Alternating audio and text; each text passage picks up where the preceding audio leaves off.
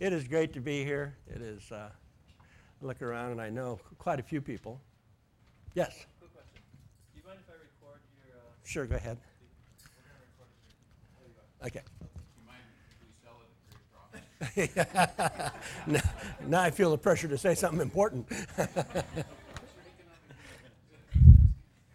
well, I very much echo the feelings that George expressed in terms of the honor and the uh, just the joy of the years that we've spent together and delight in, in, in our friendship. And so pleased that. Uh,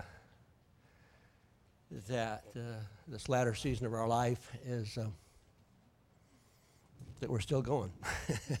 I'm glad to be anywhere now. So, uh, my um, just tell you a little bit about my career path. That uh, in uh, in college, I was an English literature major, which prepared me to run software engineering groups for 25 years, which then prepared me to be a pastor.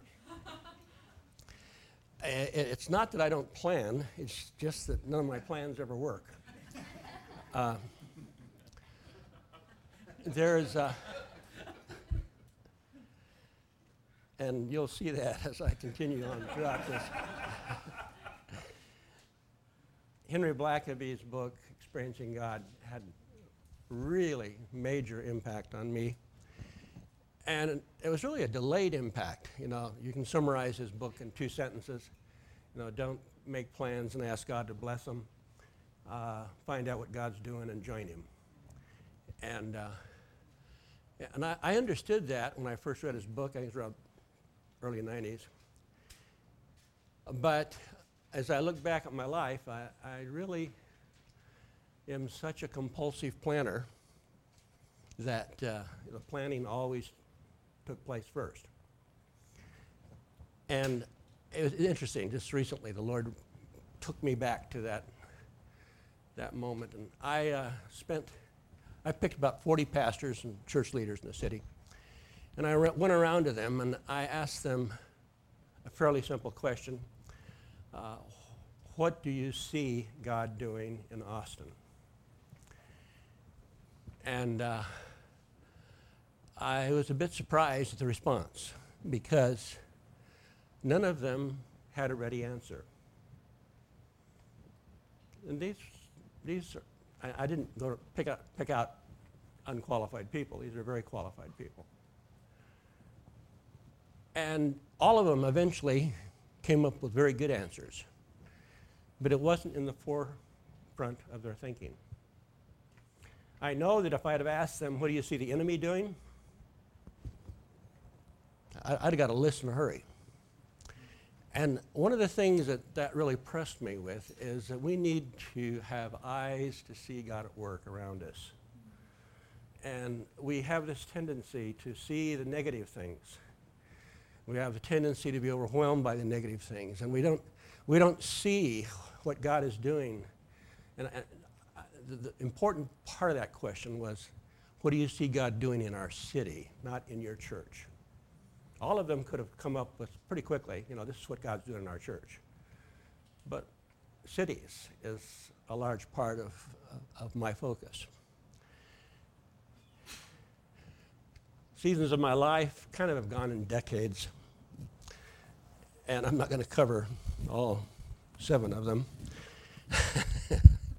but just the last three. Uh, for me, the 80s, a focus on Austin, a focus on Hope Chapel, focus on Turkey and the Antioch Network. The 1990s was a time of transition from Austin to Turkey and then back to Austin. And then the 2000s have been a time of convergence for me, focusing almost exclusively on Austin. Hope Chapel started as a Bible study in 1977. We were a church before we ever called ourselves a church. In other words, the things that happen in real church happen among 13 people in that Romans Bible study. We have two of the original members sitting back there in the back row. Uh, and the Lord really deeply fashioned friendships and relationships with us that have gone, that have been very enduring. In, uh, at that time, I was a vice president of a little software company that was subsequently acquired by Intel. And uh, 1981, uh, I think it was. Yeah, we, uh, thank you, Jack. uh, I resigned from my role at Intel that acquired the company, uh, resigned my role with Intel to become a full-time pastor. And I felt, we felt illegit, legit, I felt illegitimate as a church. First of all, we weren't sponsored by anybody else. Uh, no one uh, in the city knew that we had any credentials. We might as we, could have been the Moonies for all anybody knew. And so I, on a quest for le- legitimacy, I began to call each week a different pastor. And I'd ask that pastor, I'd tell him, I'm, I'm a new pastor in town. I'd like to go to lunch with you. Would you be willing to do that? Back then, people actually answered their telephones when you called them. And uh, so as this progressed, almost every time, every week I'd have a pastor to meet with, and I was going across the denominational boundaries. And what I was trying to do, for the most part, was to prove to them that uh, you know, we were legitimate, which isn't the most noble of, of motives. But what I soon began to discover was that some of them wanted my friendship as much as I wanted their approval. Now, it's not that my friendship is such a high caliber thing. It's that there's a unique world that pastors live in. Uh, this is a generalization about pastors. It's a general, like any other generalization, there are obviously tons of exceptions. Most pastors are, for the most part, introverts, not extreme introverts. Uh, if they were extreme, that, they probably wouldn't make it. But most of them, I think there's something about the pastoral calling that, to some extent, selects that kind of person, the kind of person who is, who is comfortable with uh, getting into the Word, is comfortable with wrestling with, with ideas, comfortable with the idea of being a teacher who teaches people. You know, it, you give an introvert a, mic, a microphone and he's in control, you know, and that's and that's, you know, that that's provides that differentiation where that introvert can thrive. Most pastors are very lonely. They are surrounded by people, all of whom it seems want a piece of them. And it's, you know, it's kind of like it's kind of like people are everywhere, but there's not a safe place where I can be myself. There's not a safe place where, where I don't have to worry about this conversation and I can be free to tell the truth about myself. And I can be free to not worry about the consequences. And so in that process, I, you know, these friendships begin to form, and you know, to a large extent, that describes me too. I'm an introvert. Uh, I have all kinds of friends, but I grew up kind of with a strong wall that I didn't let very many people cross. And there was a private Dan that not too many people knew. Pretty much the last 30 years of my life have been spent by the Holy Spirit beginning to lower that wall. And the vulnerability of who I am beginning to be increasingly be expressed. Come back to that a little later. Our interest in Turkey took place in the per- per- perspectives class in 1994, 1984. And uh, this Joshua project took us to Istanbul for three months. And I made a list of the things that I think that we learned there. The first was that the challenge of planting churches in Turkey was bigger than Hope Chapel could address. Second one is it probably would take many different models of the church to effectively express the church in a place like Istanbul. Thirdly, from God's point of view, there's only one church in the city. Fourthly, in order for the church to be effective, it's got to be a church that loves the city. There's a need for cultural contextualization. There's a relational component of evangelism that must be there. And there's a need to use your real vocation as a platform for ministry. I think anybody who's worked cross culturally has, has, has faced each one of those things one way or the other. For our time in Istanbul, one of the things we did every, well, every day, we'd send two people out to do prayer walks about the city.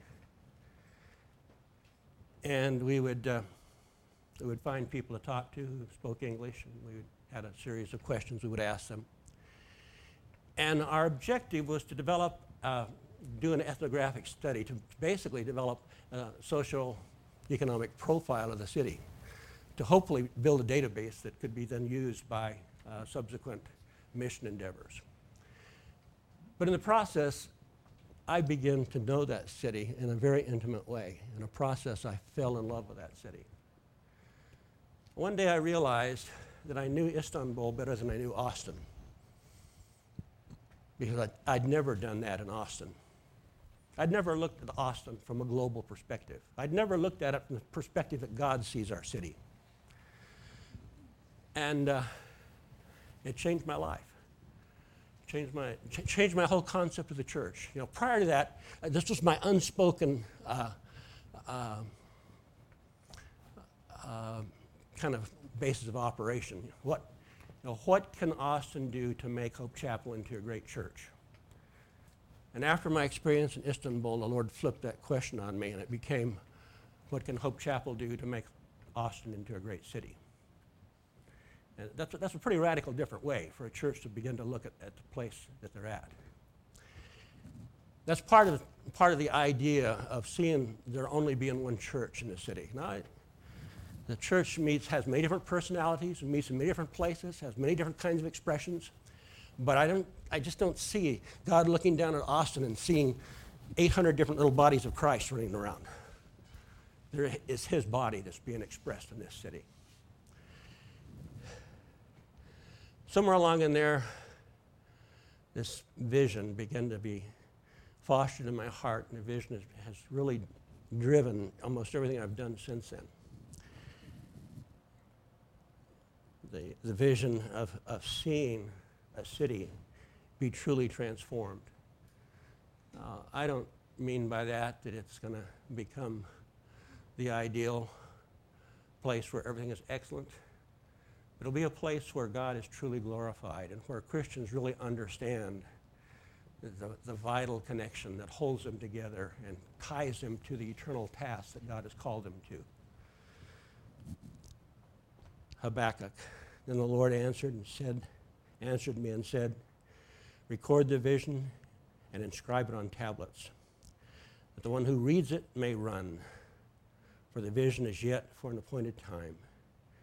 It hastens towards the goal, and it will not fail. Though it tarries, wait for it, for it will certainly come. It will not delay. Well, into that scene comes George Miley. There's a perpe- perspectives. How many of you, your life was messed up by a perspectives course? I, want to see. Yeah, it's, uh, I, it really, really does that to people. You know, when I think of George, what, what stands out most to me is the way he treasures Hannah. I, do you feel that's, that, that same sense? That, I mean, that it's an extraordinary way that, that George treasures Hannah and, and, and, and holds her in just a very special place. And of course, it doesn't take a genius to understand that Hannah is a special treasure. But Hannah has another side as well. I wish you were here. Uh, I think you know the story. I don't know which one, well, that's the one where she had all of her art supplies in the garage. and and a, cat somehow was able to get in the into the garage and mess up all her papers. And one day she was out there when the cat was there. She grabbed that cat, and you see that little body whirling this cat around her head like this, and then wham into the next yard. that, that image of Hannah doing something like that, just, just very delightful.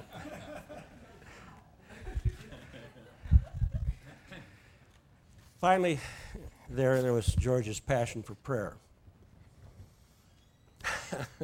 You know, I always hated it when George got to pray before me in our gatherings. Because there was nothing left to pray for once he'd prayed. Any of you notice that? His prayers are so enveloping, uh, all you know. And I'm sitting there thinking, George, I, I can't think of anything else to add to that prayer except Amen. And there's just this tremendous passion and love for prayer that you see, a heart that's prepared to pray in that fashion. 1990s for me was a big transitional time. The original board of directors of, of Antioch had, uh, had four pastors on it. Uh, four of the best friends that uh, I, have, I have a lot of best friends. They certainly are among the best friends. Uh, Bill Thrall, uh, John Rowell, uh, oh, good heavens, those are my best friends. Who? Mike Phillips. Mike Phillips and myself. I'm one of the best pastors I know too. So. But the interesting thing is that the four of us in the 90s all went through gut wrenching changes in our relationship to our churches. Uh, I, don't, I don't know if, if there's any way that you could, you could describe this as being a, a function of being involved in, in ministry or in missions or anything like that. Uh, I, not, I, I can't see the pattern except that for every one of us, every one of us had a dear, uh, intimate, very passionate relationship with our church. And all of us were very relational people in terms of our churches. But it just seemed, for whatever reason, that each one of us went through just some very painful times. What was a lesson to be learned? One of them, for me, and I've seen this happen time and time again, is that chaos precedes change. And I, think, I don't think any change happens without confrontation. And I think that confrontation in its best form is one of the best things that could ever happen to you. And confrontation in its worst form is one of the worst things that could ever happen to you. First of all, we're confronted with the living God. Secondly, we're confronted with His Word. Secondly, we're con- confronted with the discipleship of the Holy Spirit. Then we're confronted with, with, with the, our fellow believers walking the road of discipleship. Each step along that way is a confrontation. Each step along that way is a time when we are called to be different. And if there's one thing that I've learned, is that confrontation is, is something that you must address with a sense of welcoming the possibility of it being a good transformational process. And I think for all four of us who went through that period, it was part of God's fashioning our hearts for what He wanted to do.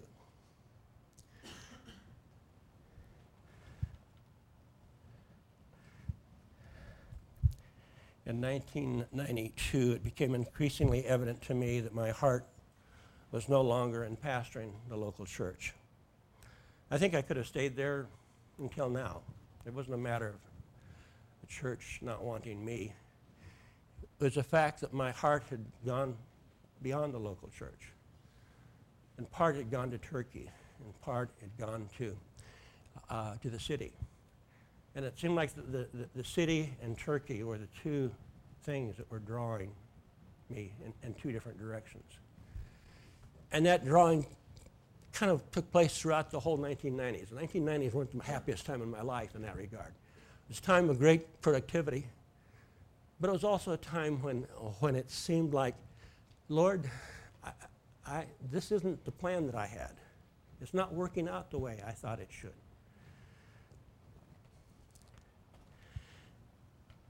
1993, at the end, I had a heart attack, had bypass surgery. And, you know, I, I share, I think I share with all of you the desire to be strong, uh, particularly to look strong. But during this time, I felt weak and pathetic. Paul speaks of weakness as being the context out of which God's strength is demonstrated.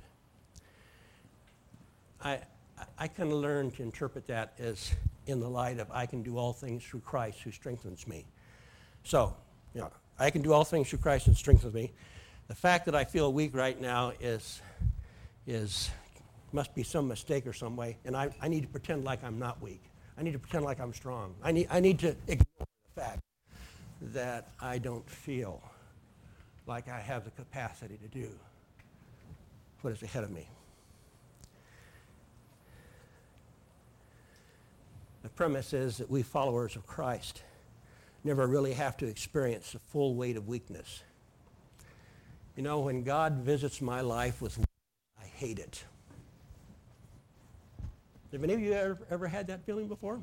I hate this. when, when, when, when, I feel like I'm, I'm no longer in control of my life.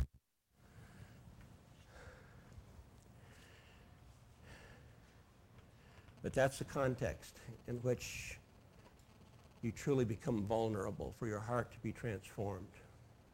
That's a context in which the pride is replaced by humility.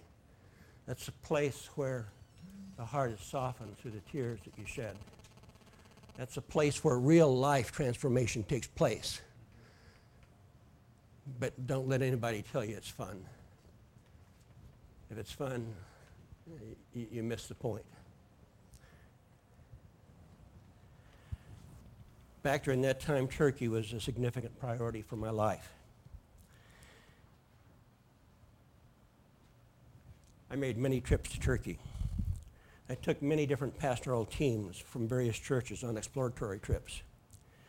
I worked with Andy Jackson and Jason in the formation of ITN. Towards the end, I made a trip by myself to the various Turkish pastors throughout the country to try to solidify working relationships. Tracy's parents, Mike and Joyce, were in Istanbul, and they were a large part of this this idea of, of beginning to develop relationships among the Turkish pastors. And so we decided to have a meeting in Ephesus. So we brought in, can you imagine having a church council in Ephesus? So we, we brought in all, all the pastors there and we, we had this, this church council. And it was wonderful. Was kind of a highlight for me. We had these two charismatic pastors who will remain nameless. I don't think, anybody here would know them. Uh, and afterwards, dur- during that time, they, they were always giving prophetic words to all the various Turkish leaders. And, you know, some of them were a bit, bit large.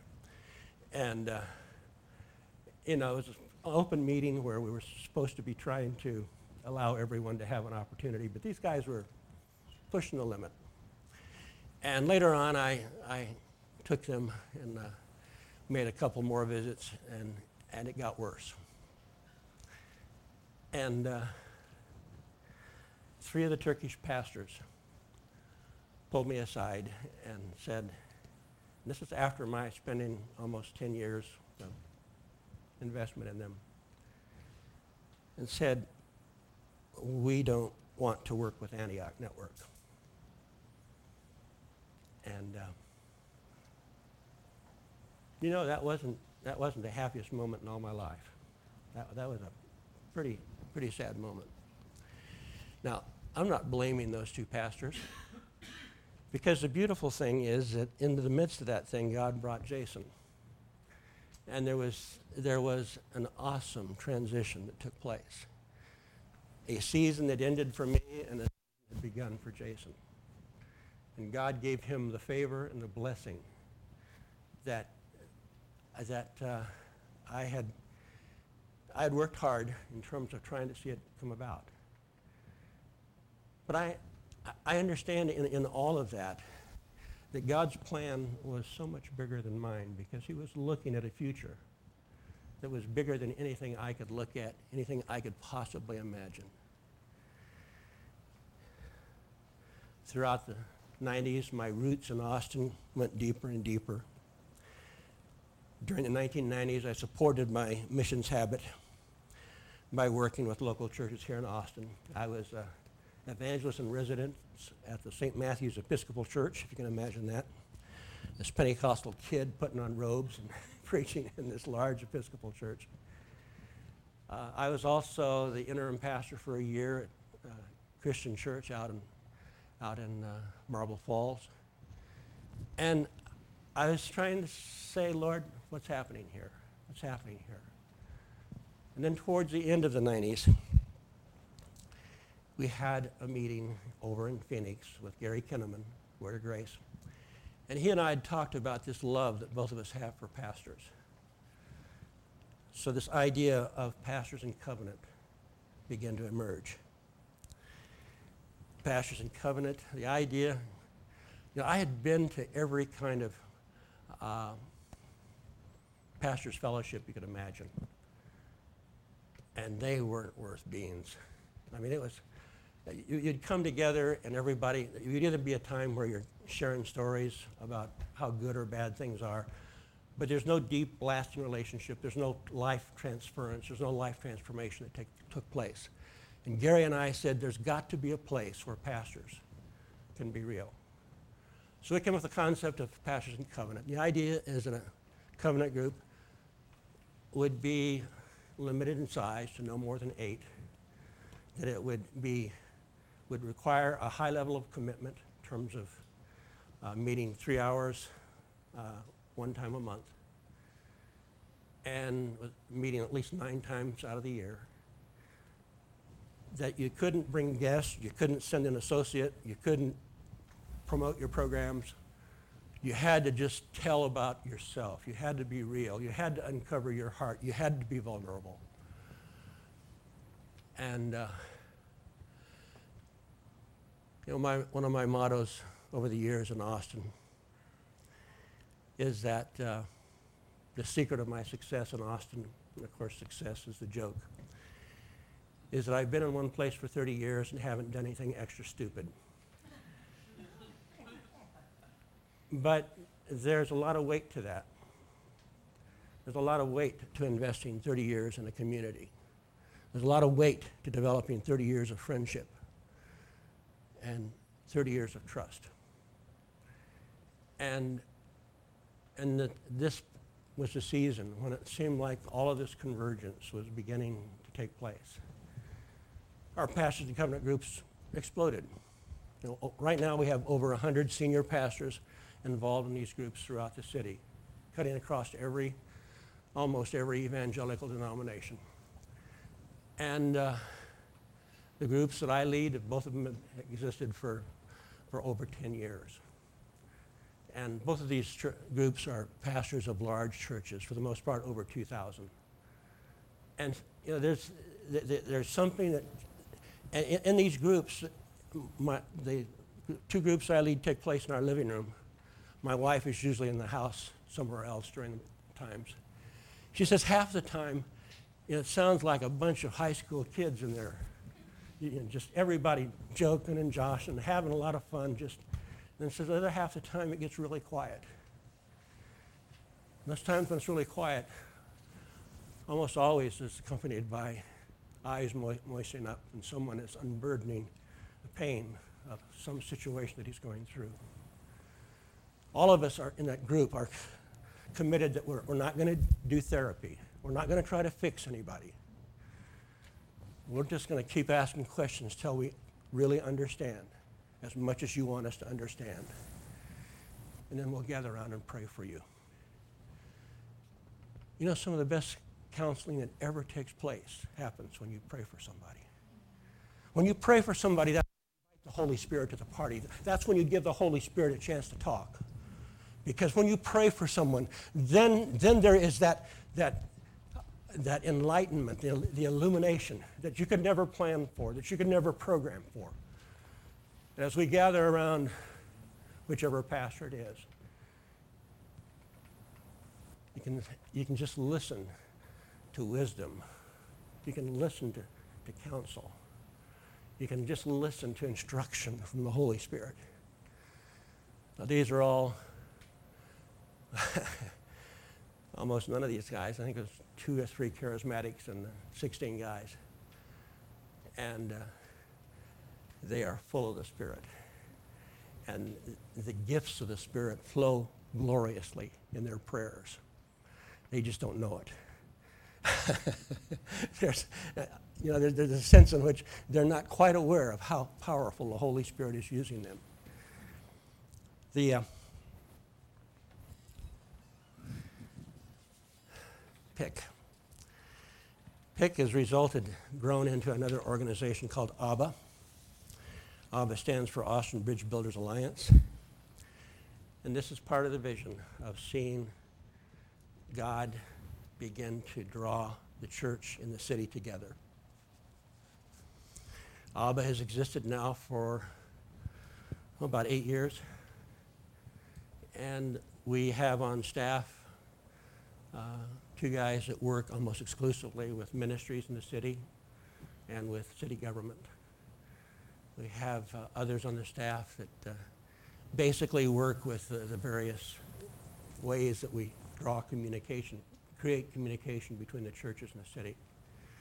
And I bring the pastors to the table through PIC. And, and, uh, and in this process, we've, uh, we've increasingly begun to see cooperation begin to emerge. Last, last November, we had an event called In the City for the City. It was held at the, uh, one of the state buildings down at the Capitol, IMAX theater type place. We had every ministry in the city that we could contact, over 130 ministries with their presentations there. And then we made presentations to four of the ministries that, that really stood out. So we begin to see, first of all, walls begin to drop between denominations. The PIC groups have done that marvelously. We've seen walls begin to drop between the church and the parachurch. And, and, and there's big walls between the parachurch and the parachurch. We are seeing in other places walls begin to drop down in terms of gender and race. We're beginning to see the body of Christ become increasingly become expressed as a holistic expression of what the body of Christ ought to be. So, what are we learning? We're learning, number one, that the challenge is bigger than Hope Chapel could address by itself. We're learning that it would probably take many different models of the church to reach our city. We're learning from God's standpoint, there's only one church in the city. We're learning that it must be a church that loves the city. We're learning that there's a need for contextual, con, uh, uh, cultural contextualization, that there's a relational component to evangelism, and that we must use our real vocation as a platform for ministry. If you weren't keeping track, those were the same things we learned in Istanbul. And it's even more true here than it is there. Because here we have churches who think that they're, they're culturally distinct, but they're not. They're blurred into the culture. They're, blur, you know, it's like a fish. Culture is a very powerful thing. One of my most, most, my favorite politically incorrect question, get ready, is what do Mormons, Muslims, and homosexuals have in common? Uh, you, have to admit, you have to admit that's a pretty politically incorrect question, except that at heart it's not, because the answer is the power of culture. Now, each one of those demonstrate to us in radical ways the power of culture in the Islamic society, the power of culture in the sexual society, the power of culture in the Mormon church. They just stand out for us. What we we, are, we ourselves are also involved with the power of culture. We're held by the power of culture. And, and we don't see the culture. It's like a fish in, in, in a tank. You know, if you tried to describe to that fish what water was, it wouldn't understand it. Because there, there- there's no way for, for that fish to differentiate between where it is and what is around it. And that's the way we are in terms of being enveloped in our culture where we don't understand the distinctives that ought to make us distinct and different. Andy Crouch has written a book called Making Culture. I highly recommend it to you. His, uh, his thesis is that we can't change culture. We got to make new culture. And I don't think the church is yet fully understanding that. In our efforts to be seeker sensitive, you know, there's a sense in which we've, and please don't hear me saying this in a harsh way, but there's, there's a sense in which, in, in some way, we've, we've just tried to blend in further. Now, we have to be, we have to be definitely sensitive and, and, and conversant with the culture that we're in. But we've got to understand what makes us distinct. And we've got to build and make new culture. So I've wrestled with the question of how you make new culture.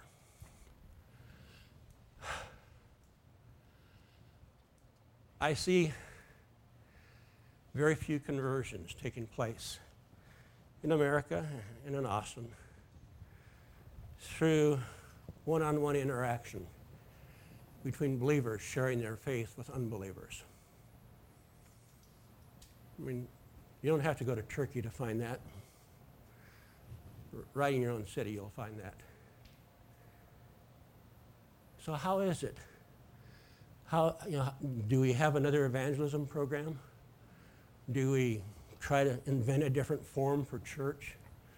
Do we try to develop different models? And my question is no, we've, we've got to we've got to make a new culture. And the more I've wrestled with that, the more convinced that I, I am that we make new culture through prayer and through the power of the Holy Spirit.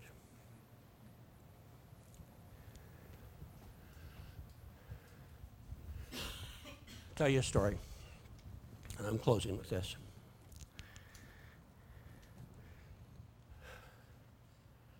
For my 70th birthday, my son, who lives in Seattle, said, Dad, for your 70th birthday, I want to fly you to San Francisco. I'll meet you there. And I want to spend a week with you driving down the California coast.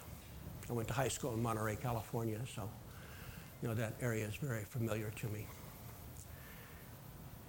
And it truly was one of the most precious gifts that I ever received. But when I landed in San Francisco, the uh, my son was coming in on a different airline, so my terminal was different than his. So I went down to the baggage carousel, and I was standing there watching the carousel go. To me. He asked me, "Well, what's the point of very attractive?" Nothing except that I'm old, but not. uh, the uh, and as the bags go around, she says, "Will you be needing any help with your bag?" Old? Look that decrepit.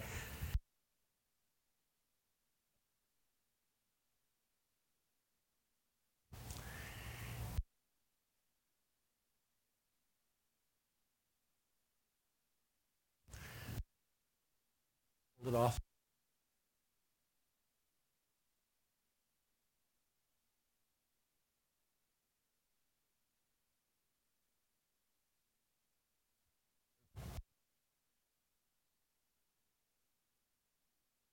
Just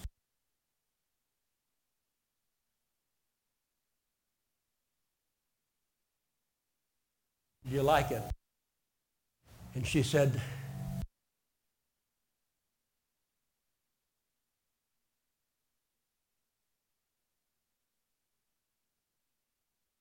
like to be.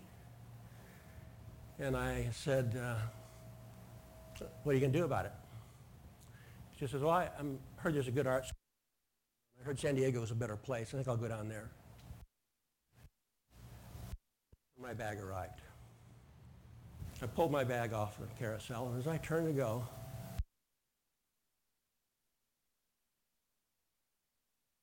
and I turned back to her and I said, You know, I'm a pastor.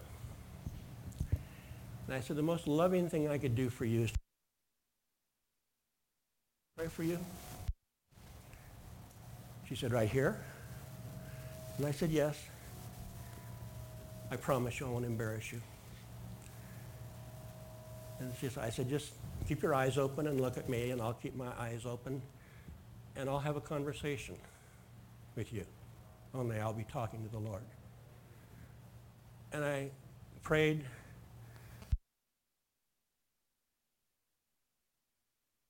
Very. I didn't try to make any theological points. I just blessed her and asked for God's favor.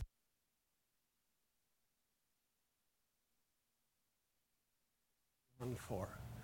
I did ask also that she would know tears are coming down her face. Wide open.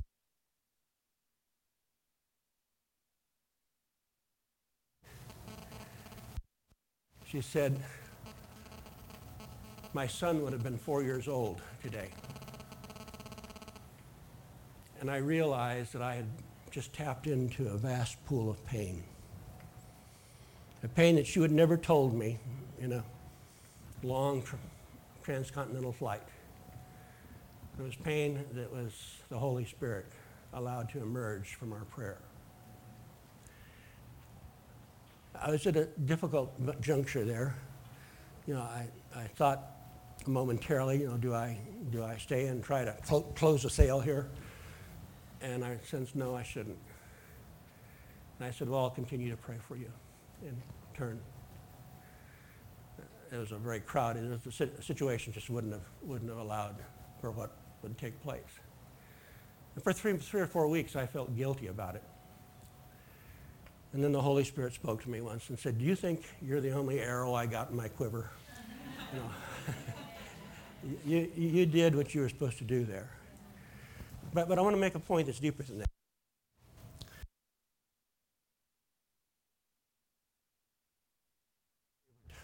I know I'm in and out on this thing. Anyway, and in Jack Hayford's services, he always had um, people form prayer circles. And he would always do it in a very gracious way, you know. We just want you to stand and form groups of no more than four. I want you to pray for each other. Uh, just share what needs you have. And, and, and uh, if you're new, uh,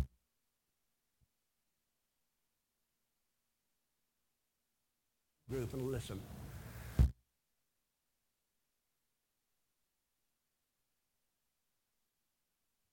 Was discipling the congregation to be active in praying for people that they didn't even know. Now, when we talk about prayer, there's a tendency, prayer is vast. Prayer, you know, it's um, Muslims pray, Buddhists pray, Hindus pray, Jews pray, we pray. So in one sense, it's neutral. But in a sense, when you, when you invoke the name of the whole, the name of Jesus in your prayer, That it becomes very. Can I take this off?